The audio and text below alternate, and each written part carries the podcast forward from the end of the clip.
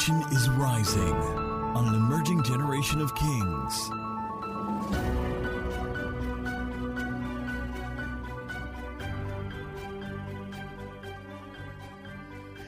Joshua chapter 1. God bless you. Let's read from verse 1 through 9 together at the count of 3, 2, 1. Let's go. After the death of Moses, the servant of the Lord, it came to pass that the Lord spoke to Joshua the son of Nun, Moses' assistant, saying, Moses, my servant, is dead. Now, therefore, arise, go over this Jordan, you and all this people, to the land which I am given to them, the children of Israel. Continue. Sole of your foot will tread upon, I have given you. As I said to Moses, from the wilderness and this Lebanon, as far as the great river, the river Euphrates, all the land of the Hittites, and to the great sea, toward the going down of the sun, shall be your territory. No man shall be able to stand before you all the days of your life. As I was with Moses, so I will be with you. I will not leave you nor forsake you. But strong and of a good courage. For to this people you shall divide as an inheritance the land which I swore to your fa- to their fathers to give them. Only but strong and very courageous, that you may observe to do according to all the law which Moses my servant commanded you. Do not turn. You may prosper wherever you go. This book of the law shall not depart from your mouth, but you shall meditate in it day and night, that you may observe to do according.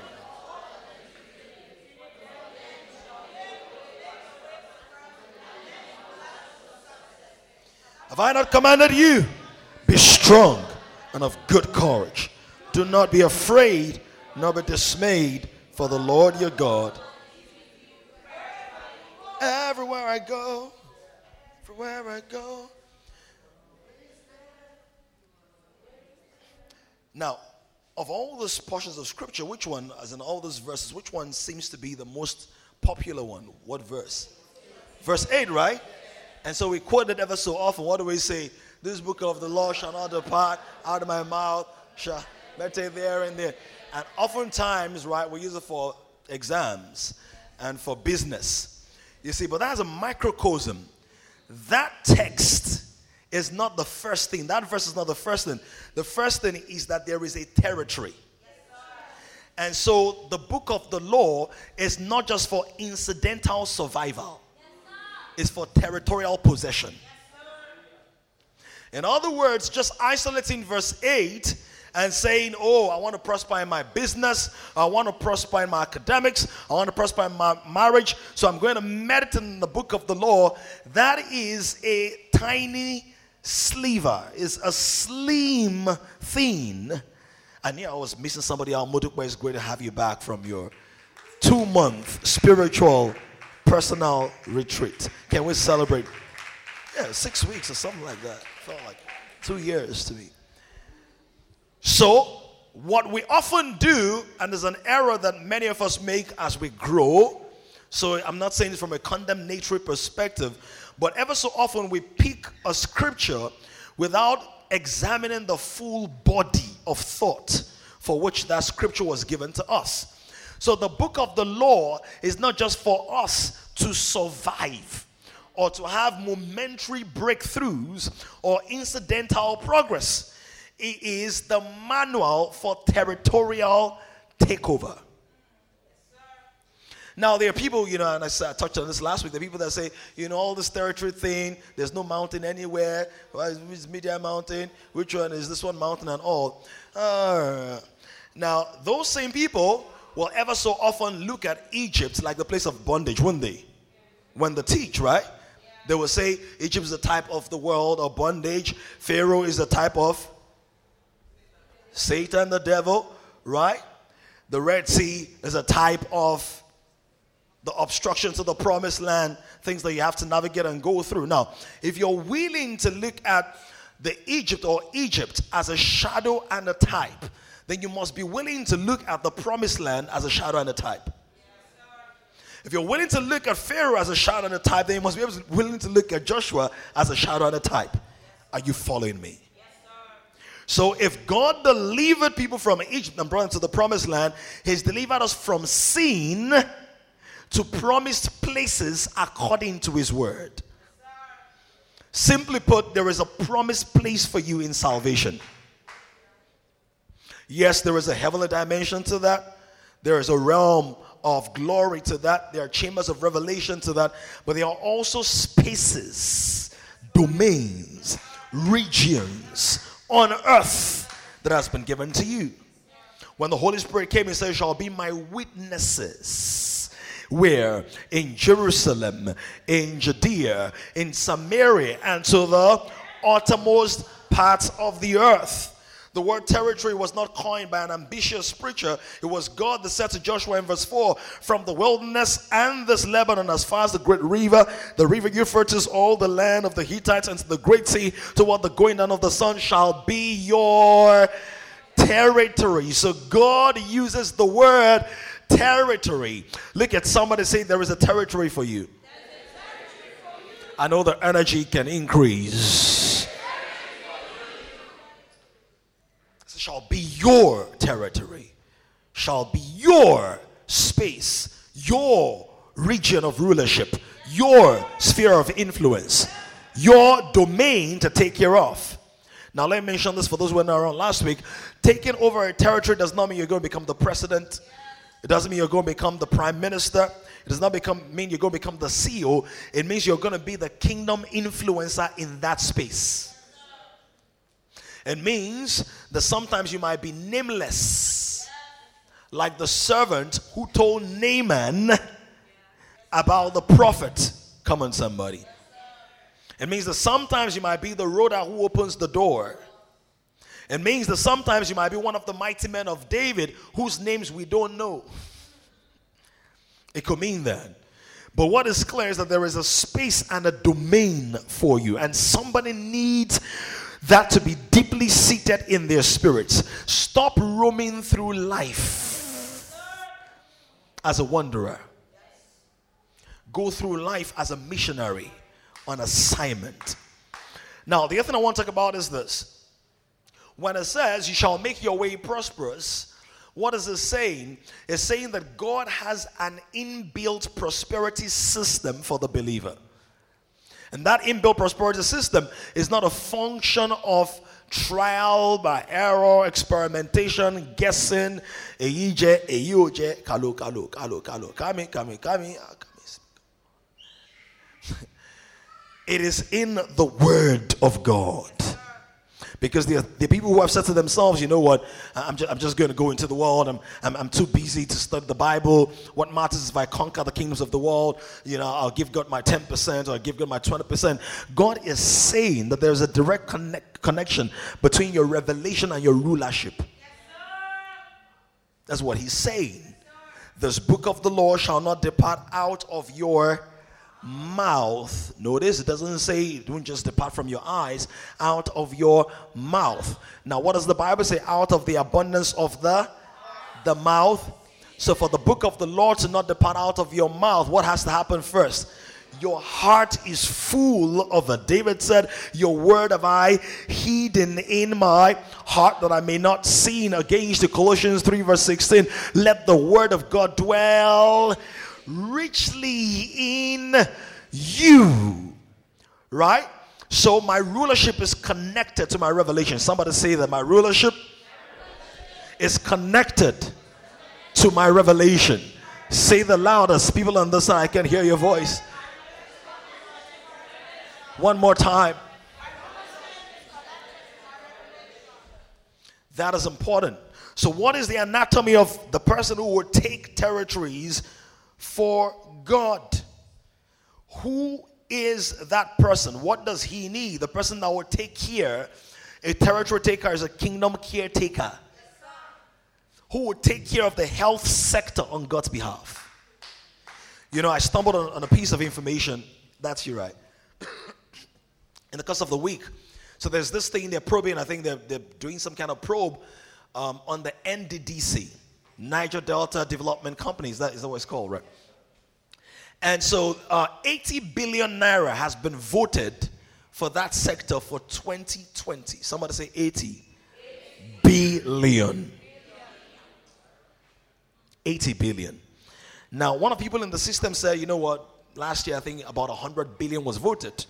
Now, the presidency is like, okay, all this money because the NDC is 19 years old.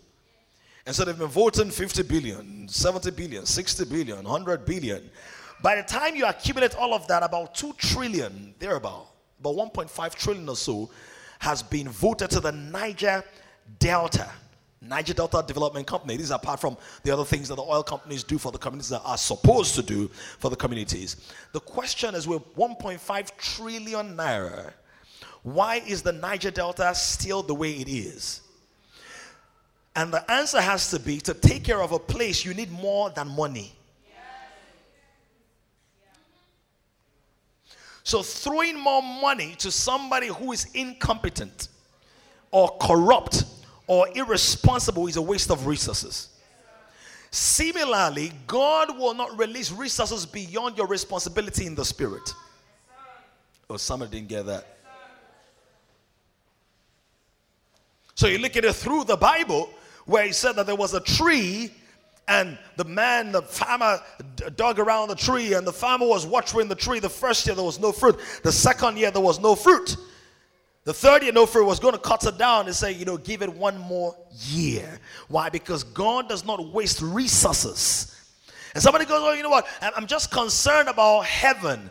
Now, if God is concerned enough about people's health and the conditions of their body so that he invented something called gift of healing. Are you here, somebody? Now, the gift of healing does it affect the health or not? Uh, is somebody here? So, if God is that concerned about human beings and their health, and there is such a thing as the gift of healing, don't you think He's concerned about the health sector? Are you following this? Because this is not some kind of ambitious drive that we just want to be great. If God is concerned about knowledge and there's something called word of knowledge, don't you think He's concerned about knowledge institutions, educational systems, information systems? If God is concerned about making clothes for the Levites, Aaron and his sons garments for glory and beauty. Don't you think he has some ideas for the fashion industry? Somebody talk to me on that. If God is concerned about the gift of prophecy and the future, don't you think that God has some ideas about artificial intelligence? Look at somebody say, God has things on his mind. And so when God places you in a sector, in an environment, in a, an industry, in a space, there are things that God wants done in that place. As a matter of fact, God didn't create Adam and go, oh, so, so what, what will Adam be doing? Let's keep him busy. He's going to be bored. The word says that there was a garden first. And then God molded man and placed him in the garden. What it means was that man was formed outside of the garden and put in the garden. Some of us are praying for the garden before we are formed.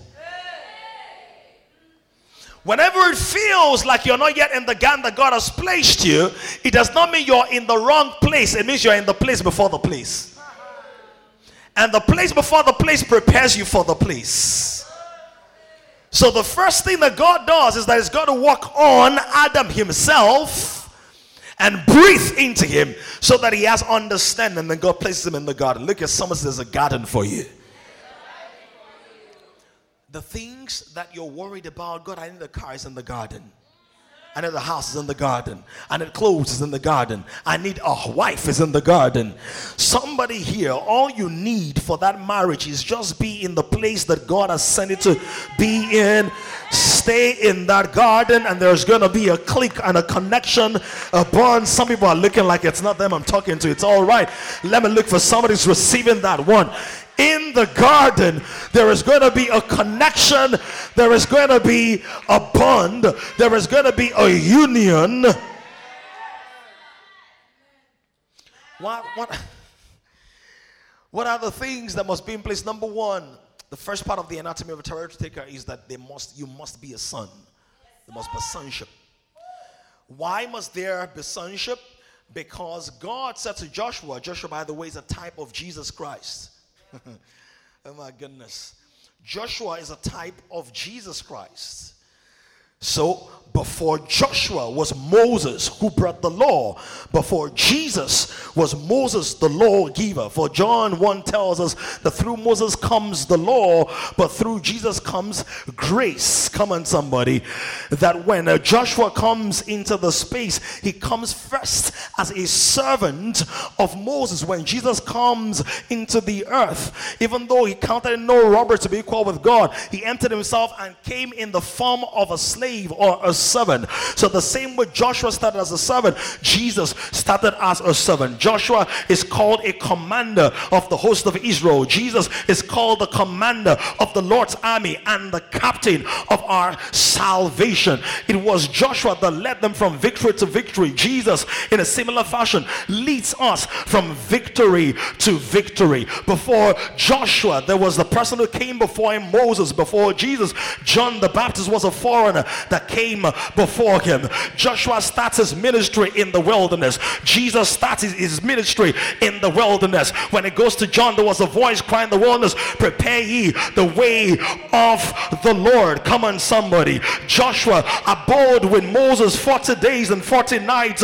When Moses was in the mountain, he was waiting on him. Likewise, Jesus waited on the Lord before his ministry 40 days and 40 nights. When Joshua defeated the first set of armies or enemies. The Bible says that his fame went abroad and people accorded to him the same respect that they accorded to Moses. When Jesus came out in the power of the Holy Ghost, the Bible says his fame went abroad. So Joshua is the Old Testament Jesus and Jesus is the New Testament Joshua. Come on, somebody.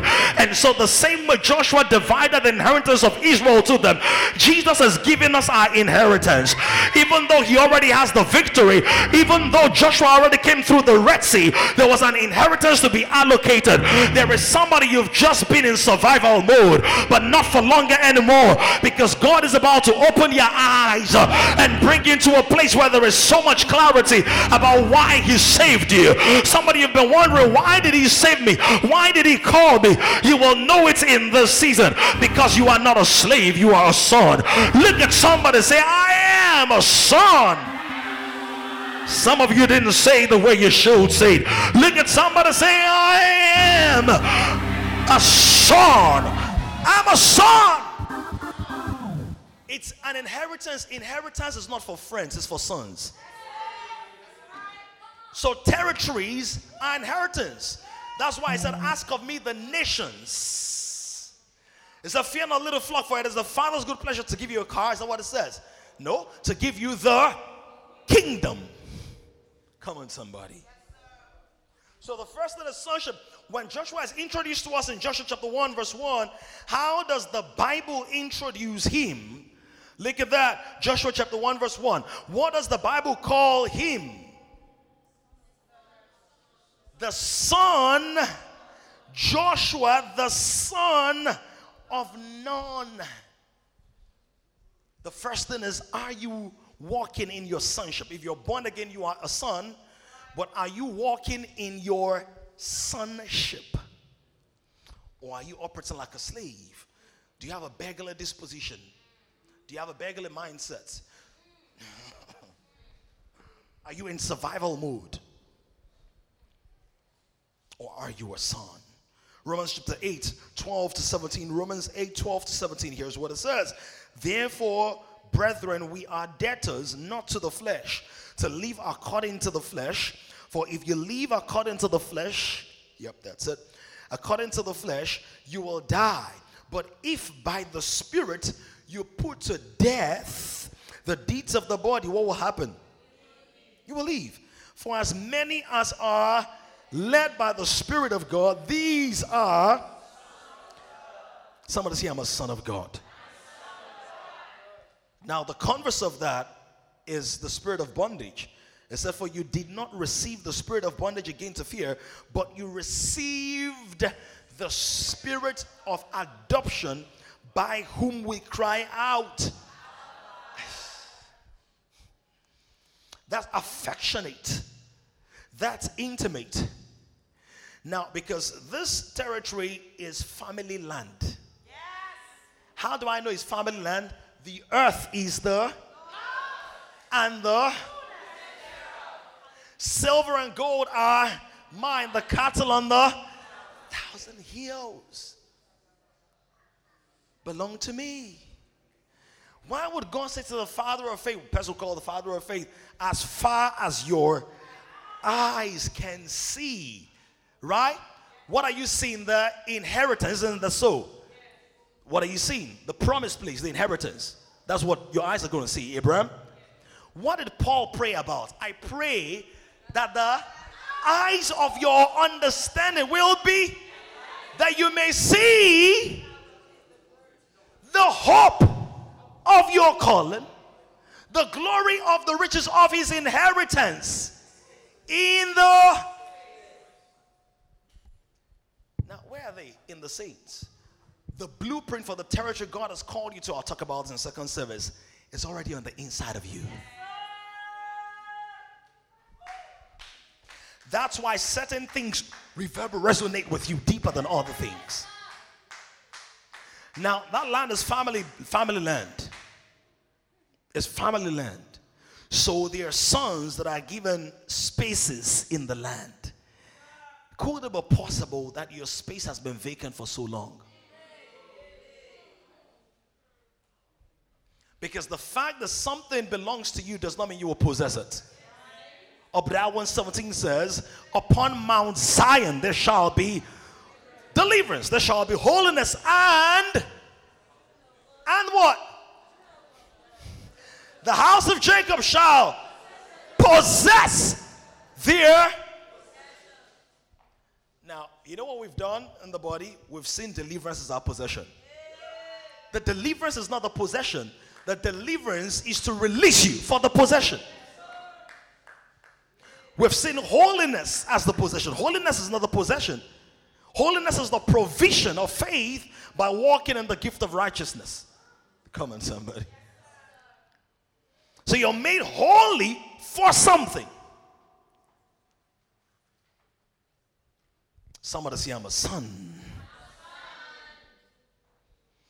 So it says that we have the spirit whereby we cry, Abba, Father. That's intimate, that's personal, that's heart to heart.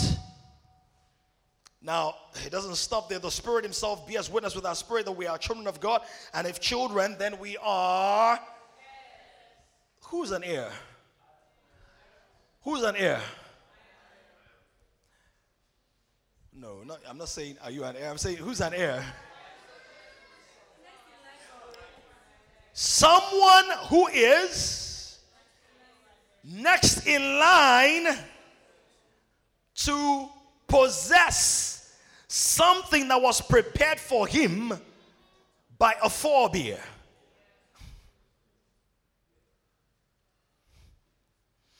He doesn't just say we're heirs of God. What did he say we are?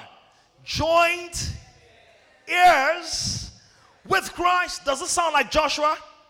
Because Josh, God said to Joshua, You must cross over this Jordan with the people. So when Christ died, did we die with him or not? When Christ was risen, did we rise with him or not? Now that Christ is seated in heavenly places, are we seated with him or not? When Joshua crossed the Red Sea, did the people cross with him? The Jordan, rather, not the Red Sea. The people cross with him. When he put his foot on the land, were they there with him? So if we're joint heirs with Christ, that means that there are certain things that we can only, or rather, Christ will only take responsibility for through us, his body. What part of Joshua was going to stand on the land? What part of Joshua? His head? What part? What part? Is the feet a part of the body or the head? So if Christ will take preeminence in the spaces of men, the body must take responsibility for the earth.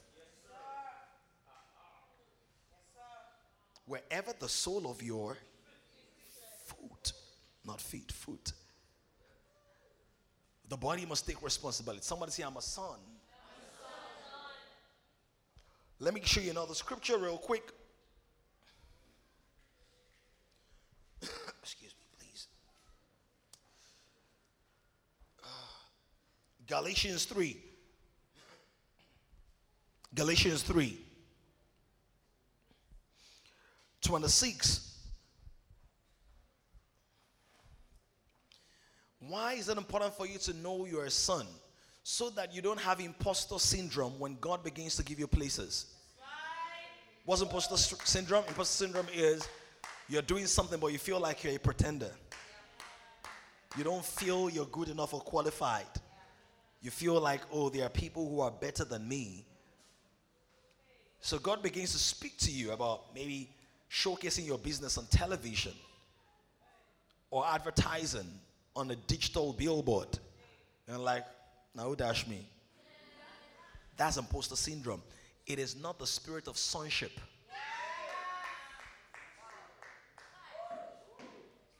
That's the spirit of a born servant. That's the spirit of Egypt. Because Egypt conditions you to see it as good enough for others, but not for you. This is important. This is important. You know, in Egypt, they served other people. You know, they, they would polish their chariots in Egypt. Are you here with me? They would clean other people's houses in Egypt. They would take care of other people's things in Egypt. Now they were coming to the promised land. God is saying, I'm going to give you houses that you didn't build. And you're like, even the ones that people build and the ones that I help people to build, they didn't even give me one room in those houses. Let me break the spirit of Egypt over the minds. It's broken over your spirit, but your mind is going to be the toughest place for you to accept it. In the name of Jesus Christ, I take authority over every spirit of restriction and limitation, the inhibitions in your mind, in your thinking, in your ideology, in your concept, those things that stand in the way of the promise, those things that rob you of standing your ground and walking in your possession.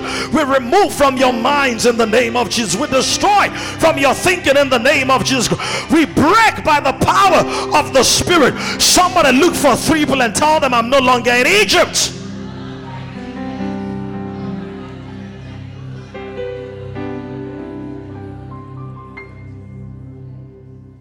Some of you didn't look for three people, you only spoke to yourself. I said, Look for three people and tell them.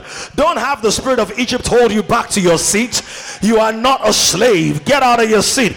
Go to three people and tell them, I am no longer in Egypt. I am not behaving like an Egyptian anymore. I refuse to be bound. I refuse to be shackled. I refuse to be a slave. I refuse to look at other people walk up there and wish I could do it too?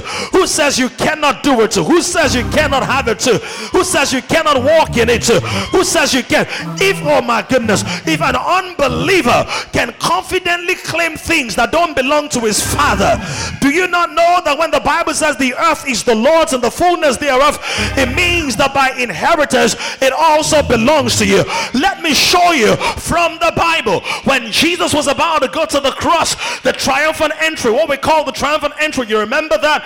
That the Bible says it says to his servants, his disciples, go and find an ass that is tied. And if anybody ask you, what have you got to do with it? Tell them the master has need of it. The real owner has need of it. In other words, Jesus was already moving in his kingship and he said, I made that and it's for my purpose. And do you know why you must never be shy to possess the donkey or the ass that is tied somewhere? Number one, they will never be useful until you untie them. In other words, they will remain bound to the wrong things. Lands will remain tied to idols until you possess them. Industries will remain shackled to possessions of darkness until you untie them. There are things waiting to be untied. There are people waiting to be untied. And until you rise in prophecy, until you rise as one sent by God, those things will be tied. Some single ladies will be tied down. Some married men will be tied down to the wrong people or the wrong places. Some environments will be tied down. But there is a generation of kings that is rising who know they are joint heirs with Christ and they are going to say, Lose that coat and let me have it. The master had need of the oil and gas, the master had need of the media industry, the master has need of entertainment, has need of banking and finance. If politicians can loot money, why not get into that space? Not to loot it, but to redirect it for missionary efforts and orphanages. We say over a trillion naira has gone into the Niger Delta. People are still having bloated stomachs, people are still dying of diseases, there's still oil spillage, people can still go to school and they're saying this, that, and the other. But there is going to be a generation that will put their foot in the space and say, God, Joshua, give me this mountain. Who are going to say, Jesus, give me this mountain. Jesus, give me this place. I'm not too old. I'm not too tired. I'm not too weak. I'm not too weary. I am possessing this place for the kingdom. If it's not you I'm talking to, keep on picking your teeth and yawning. But if it's you I'm talking to, somebody shout, I will possess my mountain. This thing is more serious than you think it is. It's not about your popularity.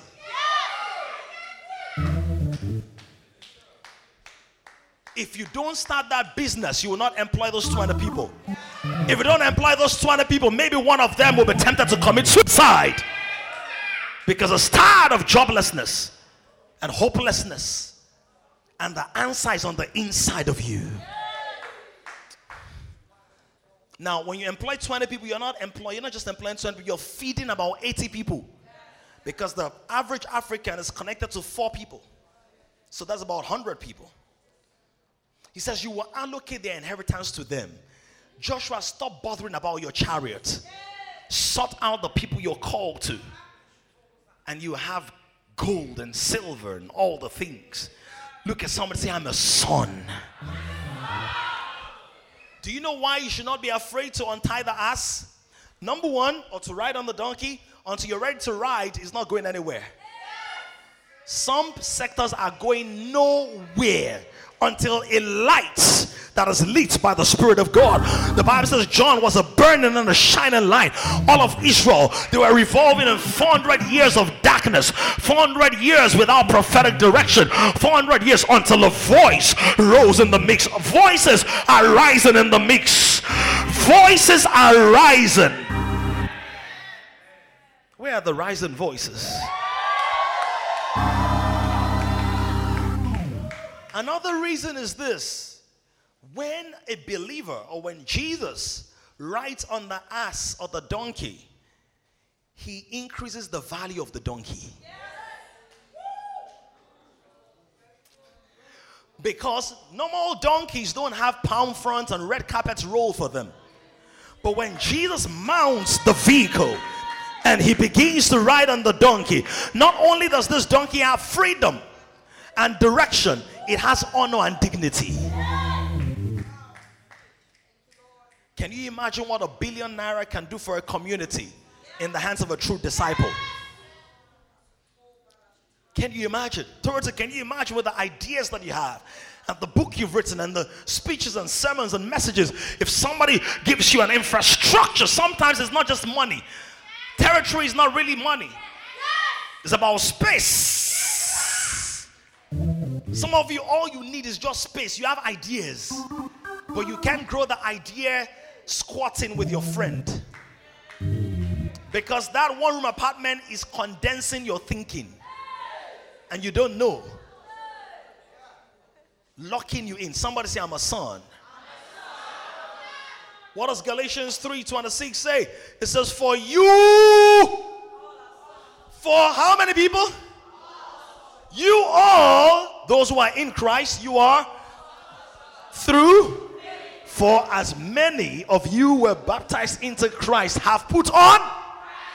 That means when you're riding the donkey, who's riding the donkey? When you become chairman of the local government, who has become chairman? Are you understanding this? If you do decide to remain an Okada rider, that means you are keeping Christ on the Okada. There's nothing wrong with being an Okada rider. But in my heart and from my knowledge of God, that must not be the maximum you should be. That should be the minimum. You should be thinking about Gokada. Somebody started it. Say, whatever you're doing, start scaling it for other people. With other people in mind. You're designing, don't just think about being a designer, think about a brand agency. Are you getting this? Fashion designer, think about fashion school, lookbook, vlogs, blogs. Are you getting what I'm saying?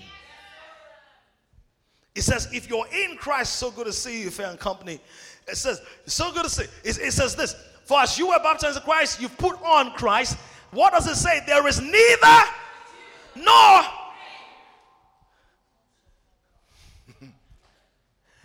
when you put on Christ, watch this, your natural identity is consumed by your spiritual identity.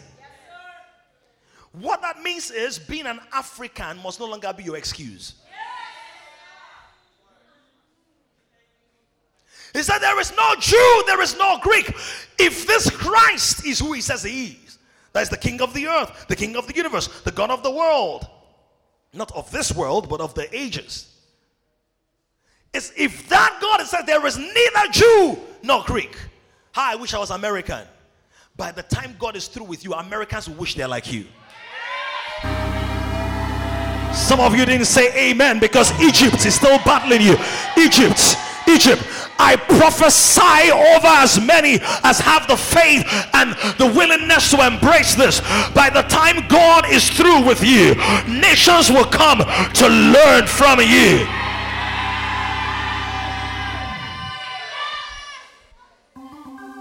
Jesus was so convinced of his sonship, he could stand before anybody. Your days of timidity are over. You will not stammer anymore, any longer. Excuse me, ma. Do you know who you are? He said, As many as have been baptized into Christ, they have put on Christ. So when you walk into that space, sometimes you are the only person that does not know who you are. You get what I'm saying? The people compliment and say, Jari, I, love your poise and your charisma. Uh, no, me, I'm just. stop it, your life. Stop, you stop it. You get what I'm saying? Somebody say, I'm a son. I needed to understand this. That was possibly even tougher for the Israelites to believe they could own anything than it is, than it is for you to believe now that God can give you influence in Banana Island before this year is over. These guys had been slaves to for 400 years. You don't understand what I'm saying? Slaves for 400 years. Now, many Nigerians, they don't realize they're enslaved, right? But how old is Nigeria? From the amalgamation, from the amalgamation, 101, right? 105, 1914. As a republic, how, how, how old is Nigeria? 59. Multiply that by almost eight times or seven times. That's how long they had been conditioned in slavery. Now, you know what a slave is? Did I, did I get my math wrong? About five, five times. Anyway, 400 years. Now, look at this now. Their fathers were slaves, their grandfathers were slaves. Their great grandfathers were slaves. Slaves don't own anything, slaves are sold naked. Slaves wear just enough for them not to become a distraction in the space where they're in. They don't own anything. Now, God is saying to them, I will give you nations, I will give you lands. That is what God is saying to some people this morning. And I know that when God begins to speak like this, let me tell you, all the demons in your ancestry will come out. Intellectual demons will come out. Demons of logic will come out. Demons of culture will come out. Demons of religion will come out. Let me just let me let me deal with the demons of religion. One demon of religion is this. No, you don't need money. No, don't talk about money. That's a demon of religion. The issue is not don't talk about money. The issue is don't love money. Don't idolize money. Don't worship money. But I, I did a survey on Wednesday prayers. I said people should give me their, their favorite Bible heroes. So they mentioned Noah, they mentioned David, they mentioned Esther, Abraham. Was Abraham a pastor? Ask me, tell me, was Abraham a pastor? He had thousands of flocks. Where do flocks live? That means for you to have thousands of flock, how much land do you think you need? Acres of land. Was Noah a pastor? What did he build? How big was the ark? To contain every known animal on earth. How long did the ark take him? 100 years. In your company, some of you have a contract. You're working for a company that has a four year contract or three year contract. Noah's business was a hundred year contract. The ark took over a hundred years to build. I know you just read in one chapter of the Bible, study a hundred years. So the resources required, the capacity required, was David a pastor? How much money did he give to the temple? One survey puts it at about $200 billion. One. Look at somebody say, may I, may I respectfully tell you that your mind is quite small? Some of your minds are too small to respectfully tell somebody beside you. I'm telling you, listen, if you grew up in Nigeria without knowing it, your mind has been contained and compressed. Even the politicians that steal money, their minds are small. That's why they're stealing money. Because you only steal things, watch this, you only steal things you don't believe you have the capacity to produce. That's when you steal, guys. The guy that stole your phone, remember that your nice phone that the guy stole? Why did he steal it? He didn't believe in his life that he could own such a thing. Are you following this now? Somebody say, I'm a son. Gotta run. Number two, I need to move. So let me, let me finish this. It says, There is no Jew, no, there is neither that means whether your dad was a billionaire or your dad was a millionaire in debt, if you're in Christ, your new conditioning is Christ conditioning. Let me give you an example. It doesn't matter how hot your street was or how rainy it was in your street.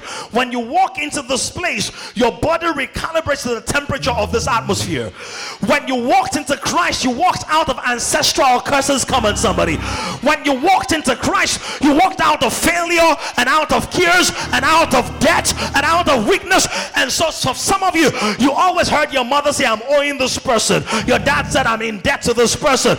Your debt days are over. You are not inheriting anything that God God didn't give it give to you in Christ. You are coming out of that space. You are a territory taker. Whatever ran through your family ends with you. It ends with you. It ends with you. In the name of Jesus Christ, that cycle ends with you. Premature death ends with you. You are not going to die before your time. You are leaping and running and moving in the name of Jesus, high five somebody and tell them this far and no further. This far and no further.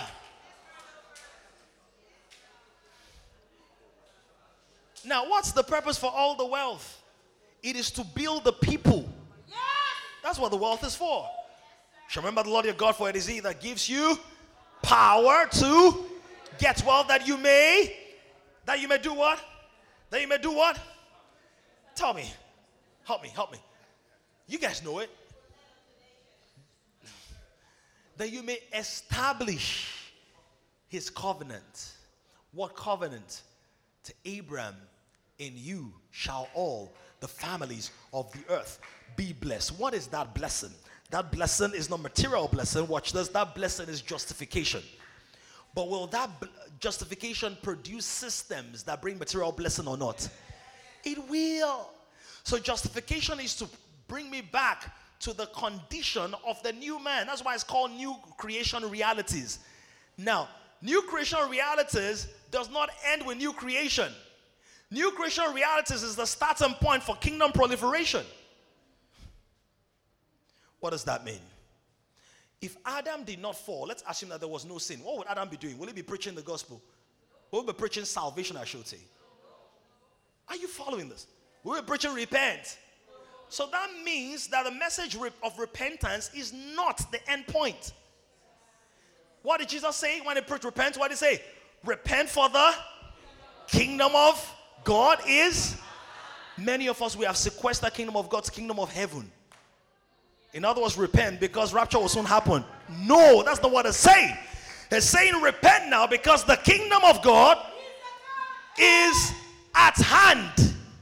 What does at hand mean? It's an old English language. Old English, KJV. When they announce and they will say, let's receive Pastor Dami with Lady Toju at hand.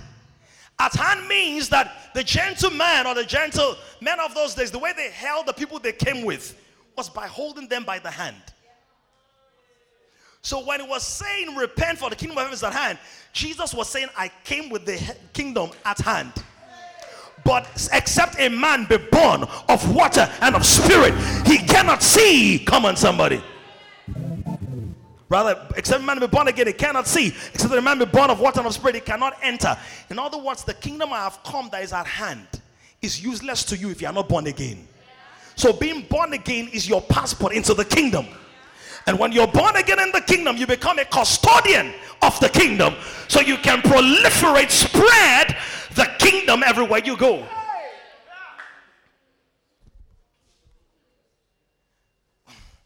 What's redemption? Do you know what redemption means? To buy back. The question is that means when you buy something back, it's for something.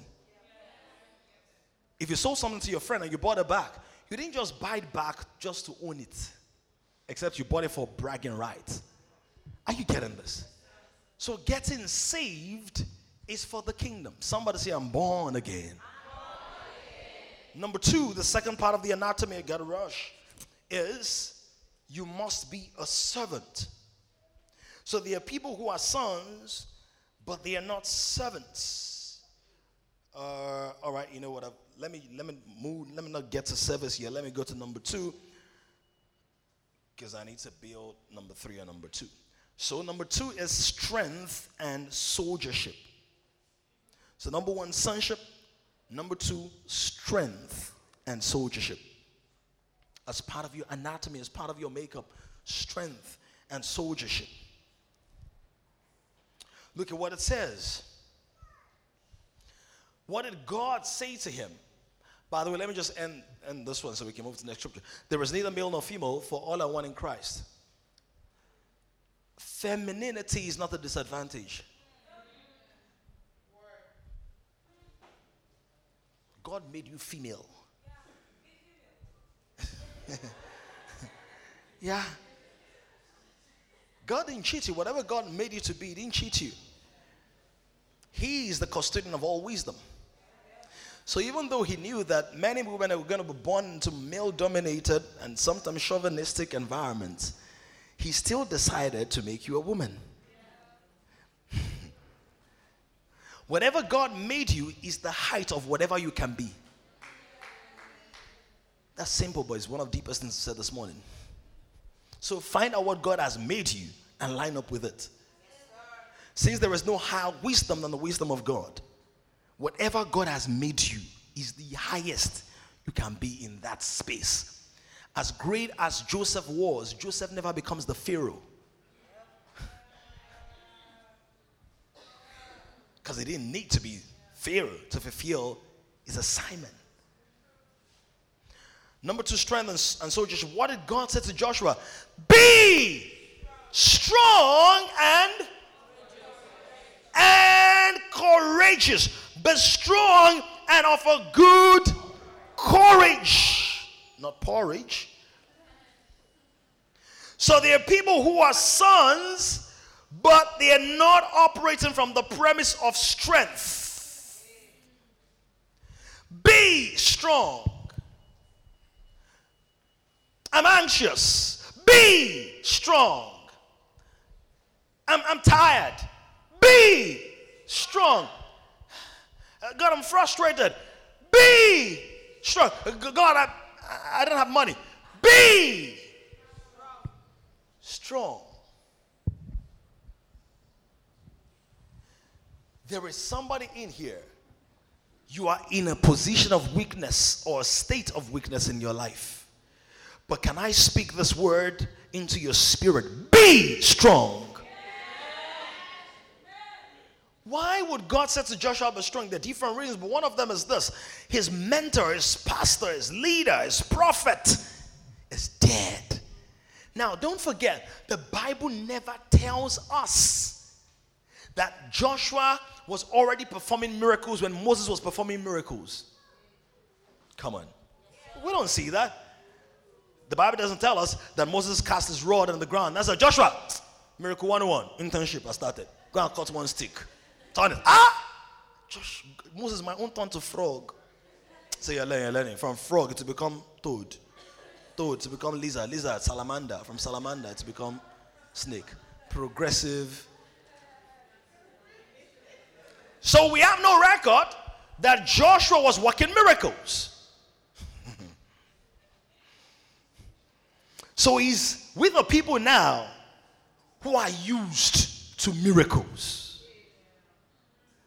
It's like you taking on responsibility from somebody who operates with a certain level of charisma or certain level, and some of you are actually literally in that position right now in the workplace. The person who was doing the work you're doing before had all the bells and whistles and all the lights and all of the bling bling and all the words and articulation and elocution. God knew the season He called you to. So any gift He has not given to you, possibly don't need it for the season you're in.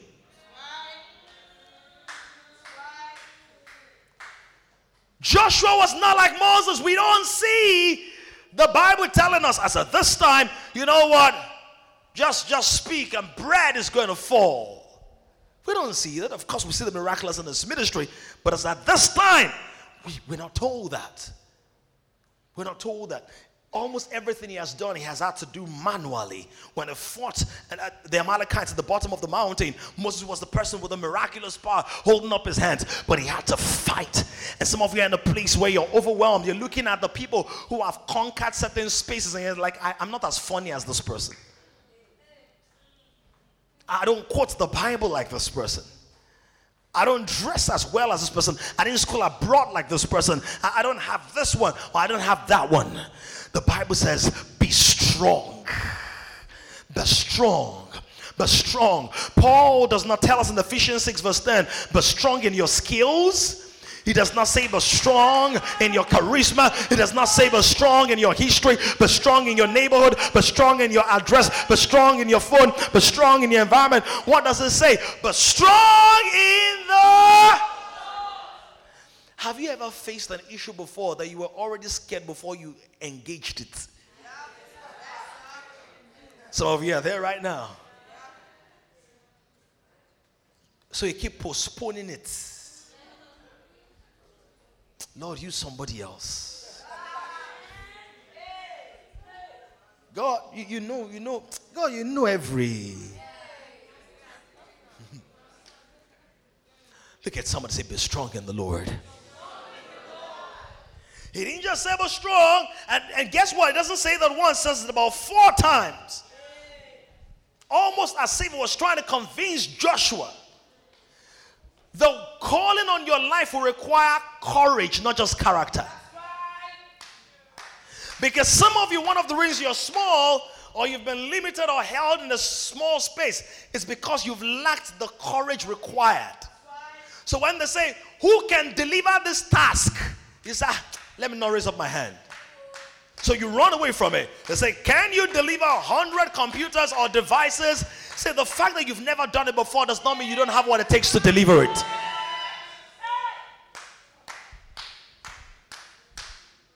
Stop shrinking. You grow into prophecy.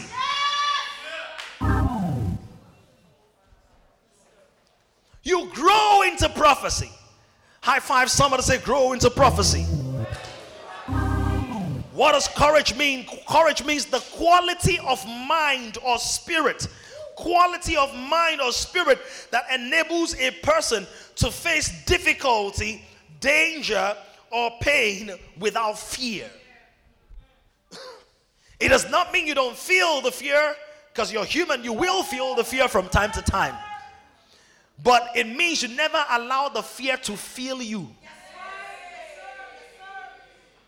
You stomp it out, you knock it off.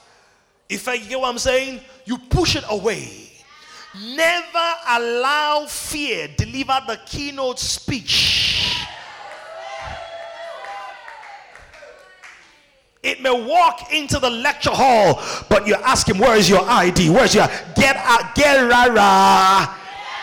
Some of you, you've been listening to fear too long, but it's time to shut the fear and bind that fear and throw it out of the hall of your heart and proclaim in the name of Jesus I'm no longer a slave to fear. I am strong, I am vibrant, I have what it takes, I have capacity, I can do exploits, I will do exploits, I will do amazing things in my life.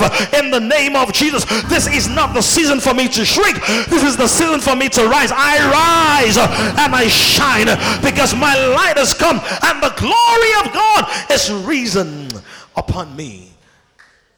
You're going to require courage. Courage means that you're willing to take on a challenge that looks bigger than you. One of the ways to remain small in life is to only engage things that you consider to be smaller than you. The smaller your engagements, the slower your development.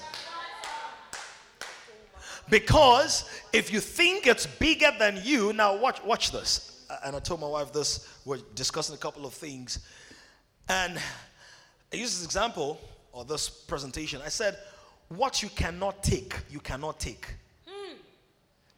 So let me explain what it means. If God blesses Toy in a certain way, and I can't take it, like I'm too small to celebrate her or to appreciate, I will never be able to take it in my own life. What you cannot take, you cannot take. Watch this, and this will bless somebody. No woman in this world waits for their womb to be big enough to carry a baby before they get pregnant. You don't increase your womb before pregnancy. Pregnancy stretches your womb. So you don't have to have maximum capacity before you engage prophecy. Engaging prophecy will maximize your capacity. Some of y'all don't know what I'm talking about. But see, David didn't know he could kill a giant until he killed one. Moses didn't know he could part the Red Sea until he parted one. Paul didn't know he could plant all those churches until he parted them. Somebody here, there's a government level demand on your anointing, a national level exposure. And why receive that in the name of Jesus. Something sir is going to stretch you, it's going to pull you, but you will handle it. You will deliver it, Candace. You will birth it. You will produce it in the name of Jesus. Somebody, do you receive that? High five three people and tell them stretch. The baby will grow in a year. The mandate will grow in a year. The prophecy will grow in a year. The opportunities will grow with you. Don't wait till your belly is big. In fact, nobody will even know there is a change. But you know you're carrying something and you're being expanded. So God was saying to Joshua, be strong and of a good courage you must become audacious. Yes! You must learn how to feel fear in your belly, but stir up courage in your spirit.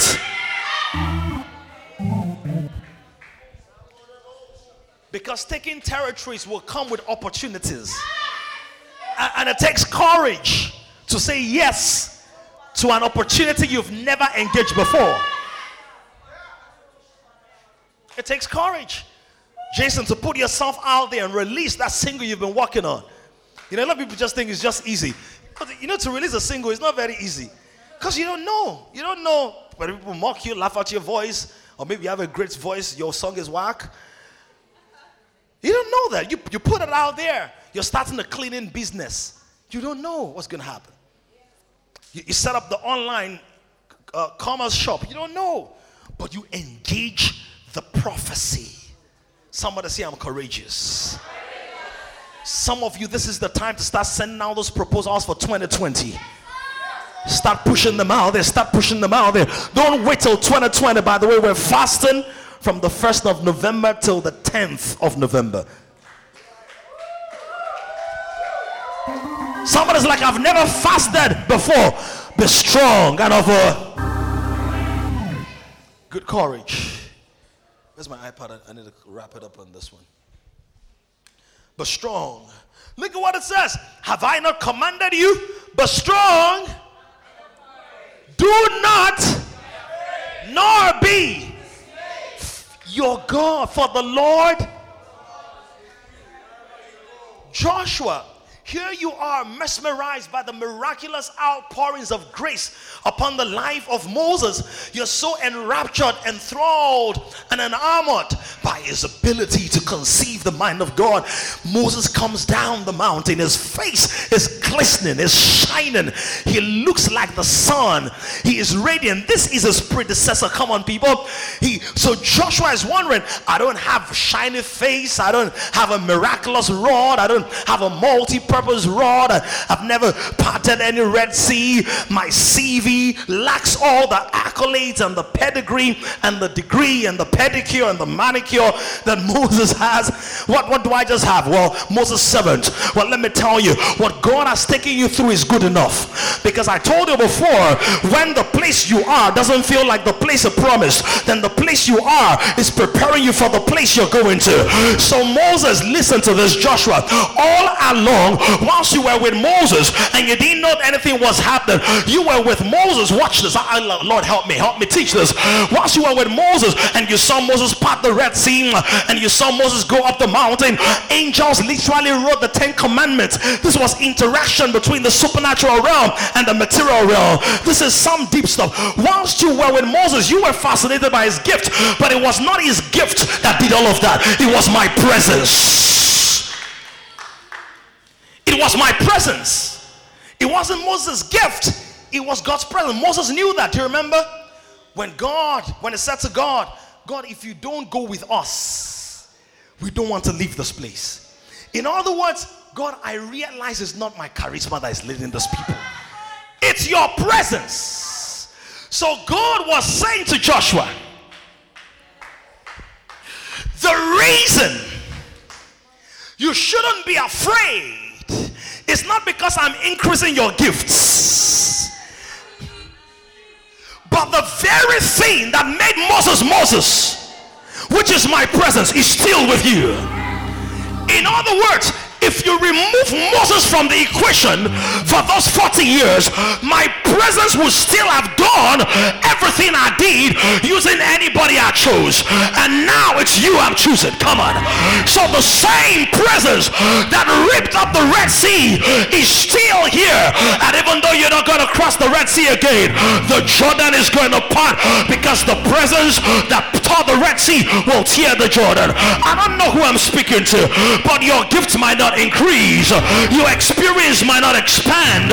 Your knowledge might not even multiply. But there's going to be an explosion of the manifestation of the presence of God in your life. Things will start jumping on you, moving on you. Somebody shout, yes, I believe that. Some of you still don't get it. When God's presence moves in the place, when his manifest presence is deployed, the Bible says, why did you skip like rams or mountains at the presence presence of the Lord, he said, hills began to jump like lambs. In other words, obstacles, difficult things, long standing impediments, problems, barriers, hurdles will begin to move away from your, your pathway. Somebody shout, God is with me. Wherever you go, morning and the night, morning and the night, wherever you go, everywhere I go, wherever you go. By the way, AY, whilst Joshua was with Moses, Joshua could have been thinking, Oh, God, Moses, teach me the skills now.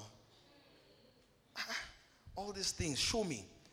But do you know what Moses, what Joshua did not miss out on? The Bible says that Joshua was Moses' servant. He poured water on his hands, cleaned the sandals. That's what the servant means, minister there. He took care of him, gave him food when he was hungry, lay his bed. I don't know what kind of bed they had back in the day, maybe vulture feathers or something. Thank you. He took care of that. But because Moses was a man of the presence, and Joshua was a man of Moses, Joshua became a man of the presence that Moses was a man of. Some of y'all didn't get that. Some of y'all didn't get that. T Banj and LT, please help me.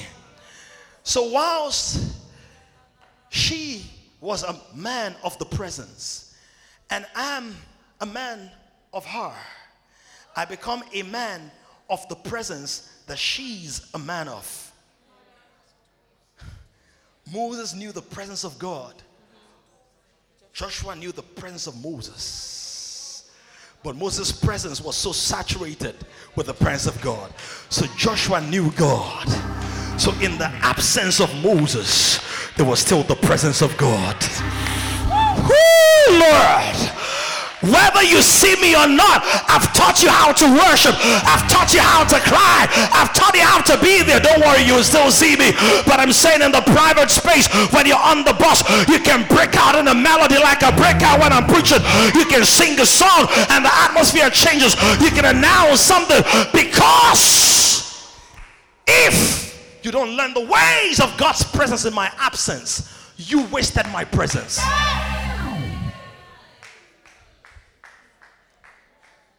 My presence is to help you know His presence. I'm not that useful to you beyond the earth. I, you get what I'm saying? Shall you get what I'm saying? And how do I know that Joshua learned the presence? I know that Joshua learned the presence because the Bible says one time Moses left the tabernacle and Joshua remained there. I know that you are growing when you can do what I'm doing either better or longer, quicker or faster than I'm doing it, or than I used to ask you to do it. If I have to wait for you, instruct you, cajole, instruct you, you're not growing. But when you're really growing, you will do that thing and even do it. Oh, come on. I still have three more points, but let's close. The last now I just mentioned why do we have the soldiership and the strength? It's for service.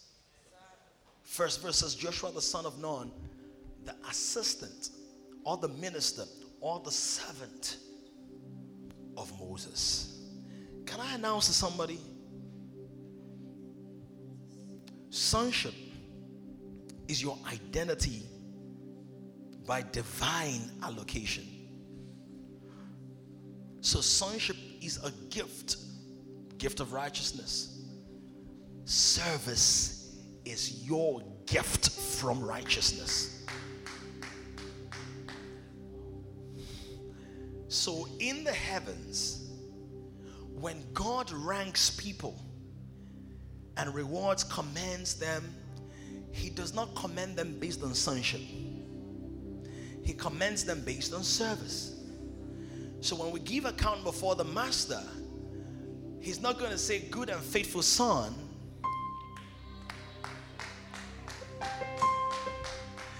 He's going to say, Good and faithful servant.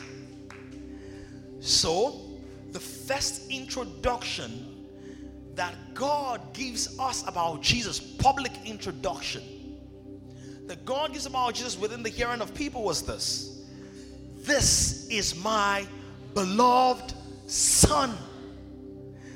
The last introduction that Jesus gives us of Himself is not sonship, it's service. He takes a towel and he begins to wash the feet. Can you wash the feet of those who should worship you? Some of us are struggling to even serve those who are above us.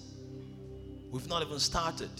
Because if you struggle to serve those who are above you, that means you will not even serve those who are beneath you. And the whole calling of your life the majority of it is to serve people who are beneath you.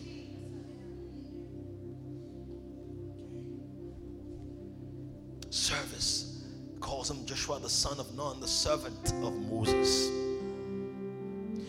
One of the greatest hindrances to growth is to become familiar with those you should learn from and to take for granted those you should serve. If you're a parent, those you serve include your children, by the way.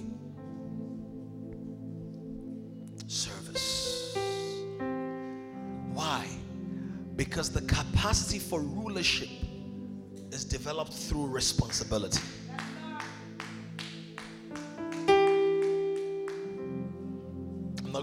The other things, but the two other things strategy and support system. I'll touch on it in the second service. Strategy and support systems. So, number one, sonship. Number two, strength and soldiership must be willing to fight. Just because God has given it to you does not mean you stroll into it. Say, well, God, you promised. Doesn't mean you stroll into it. Did you just stroll into redemption?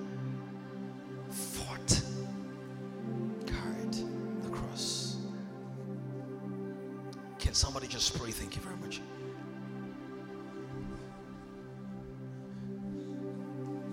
Lord, work on me, work in me. Work on me, work in me. Odako.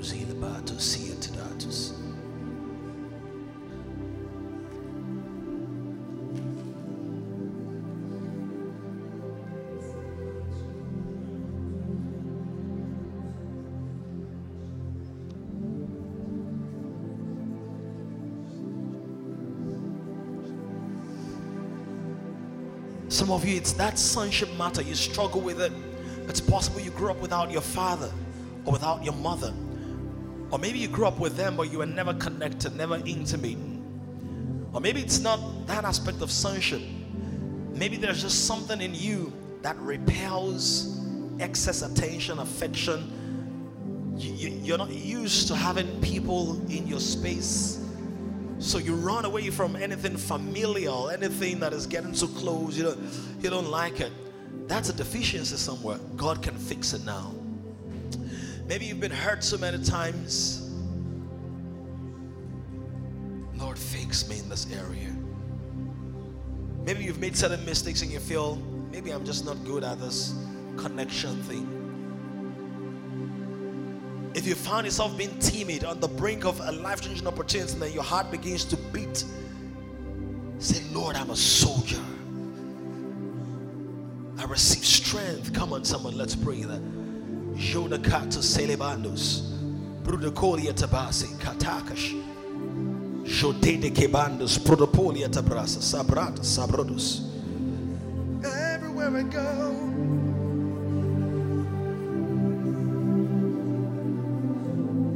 Finally, can you pray, Lord, I will serve you. Serve you all my days. Lord, I will serve you. By the way, serving God, apart from your private devotion and worship, most of it is really serving people who are below you. In other words, you must increase your capacity for being disturbed. Father, will serve you and will serve those you've sent us to as we take responsibility for spaces, for spheres, for domains, for regions and realms, God. Or not drop the ball, where we'll serve as sons who are also soldiers and we'll do it with divine strategy and we will do it with our support systems. In Jesus' name we've prayed. Let your amen be louder than your prayer. Hallelujah! God is re engineering your mind, your heart, your emotions. Does somebody receive that word this morning? Hallelujah. A generation is rising on an emerging generation of kings. To join this growing community of kings, visit www.kingdomcentral.org and send your full name and email address to 0908 123 4566. One more thing someone you know needs this. Kindly share this how.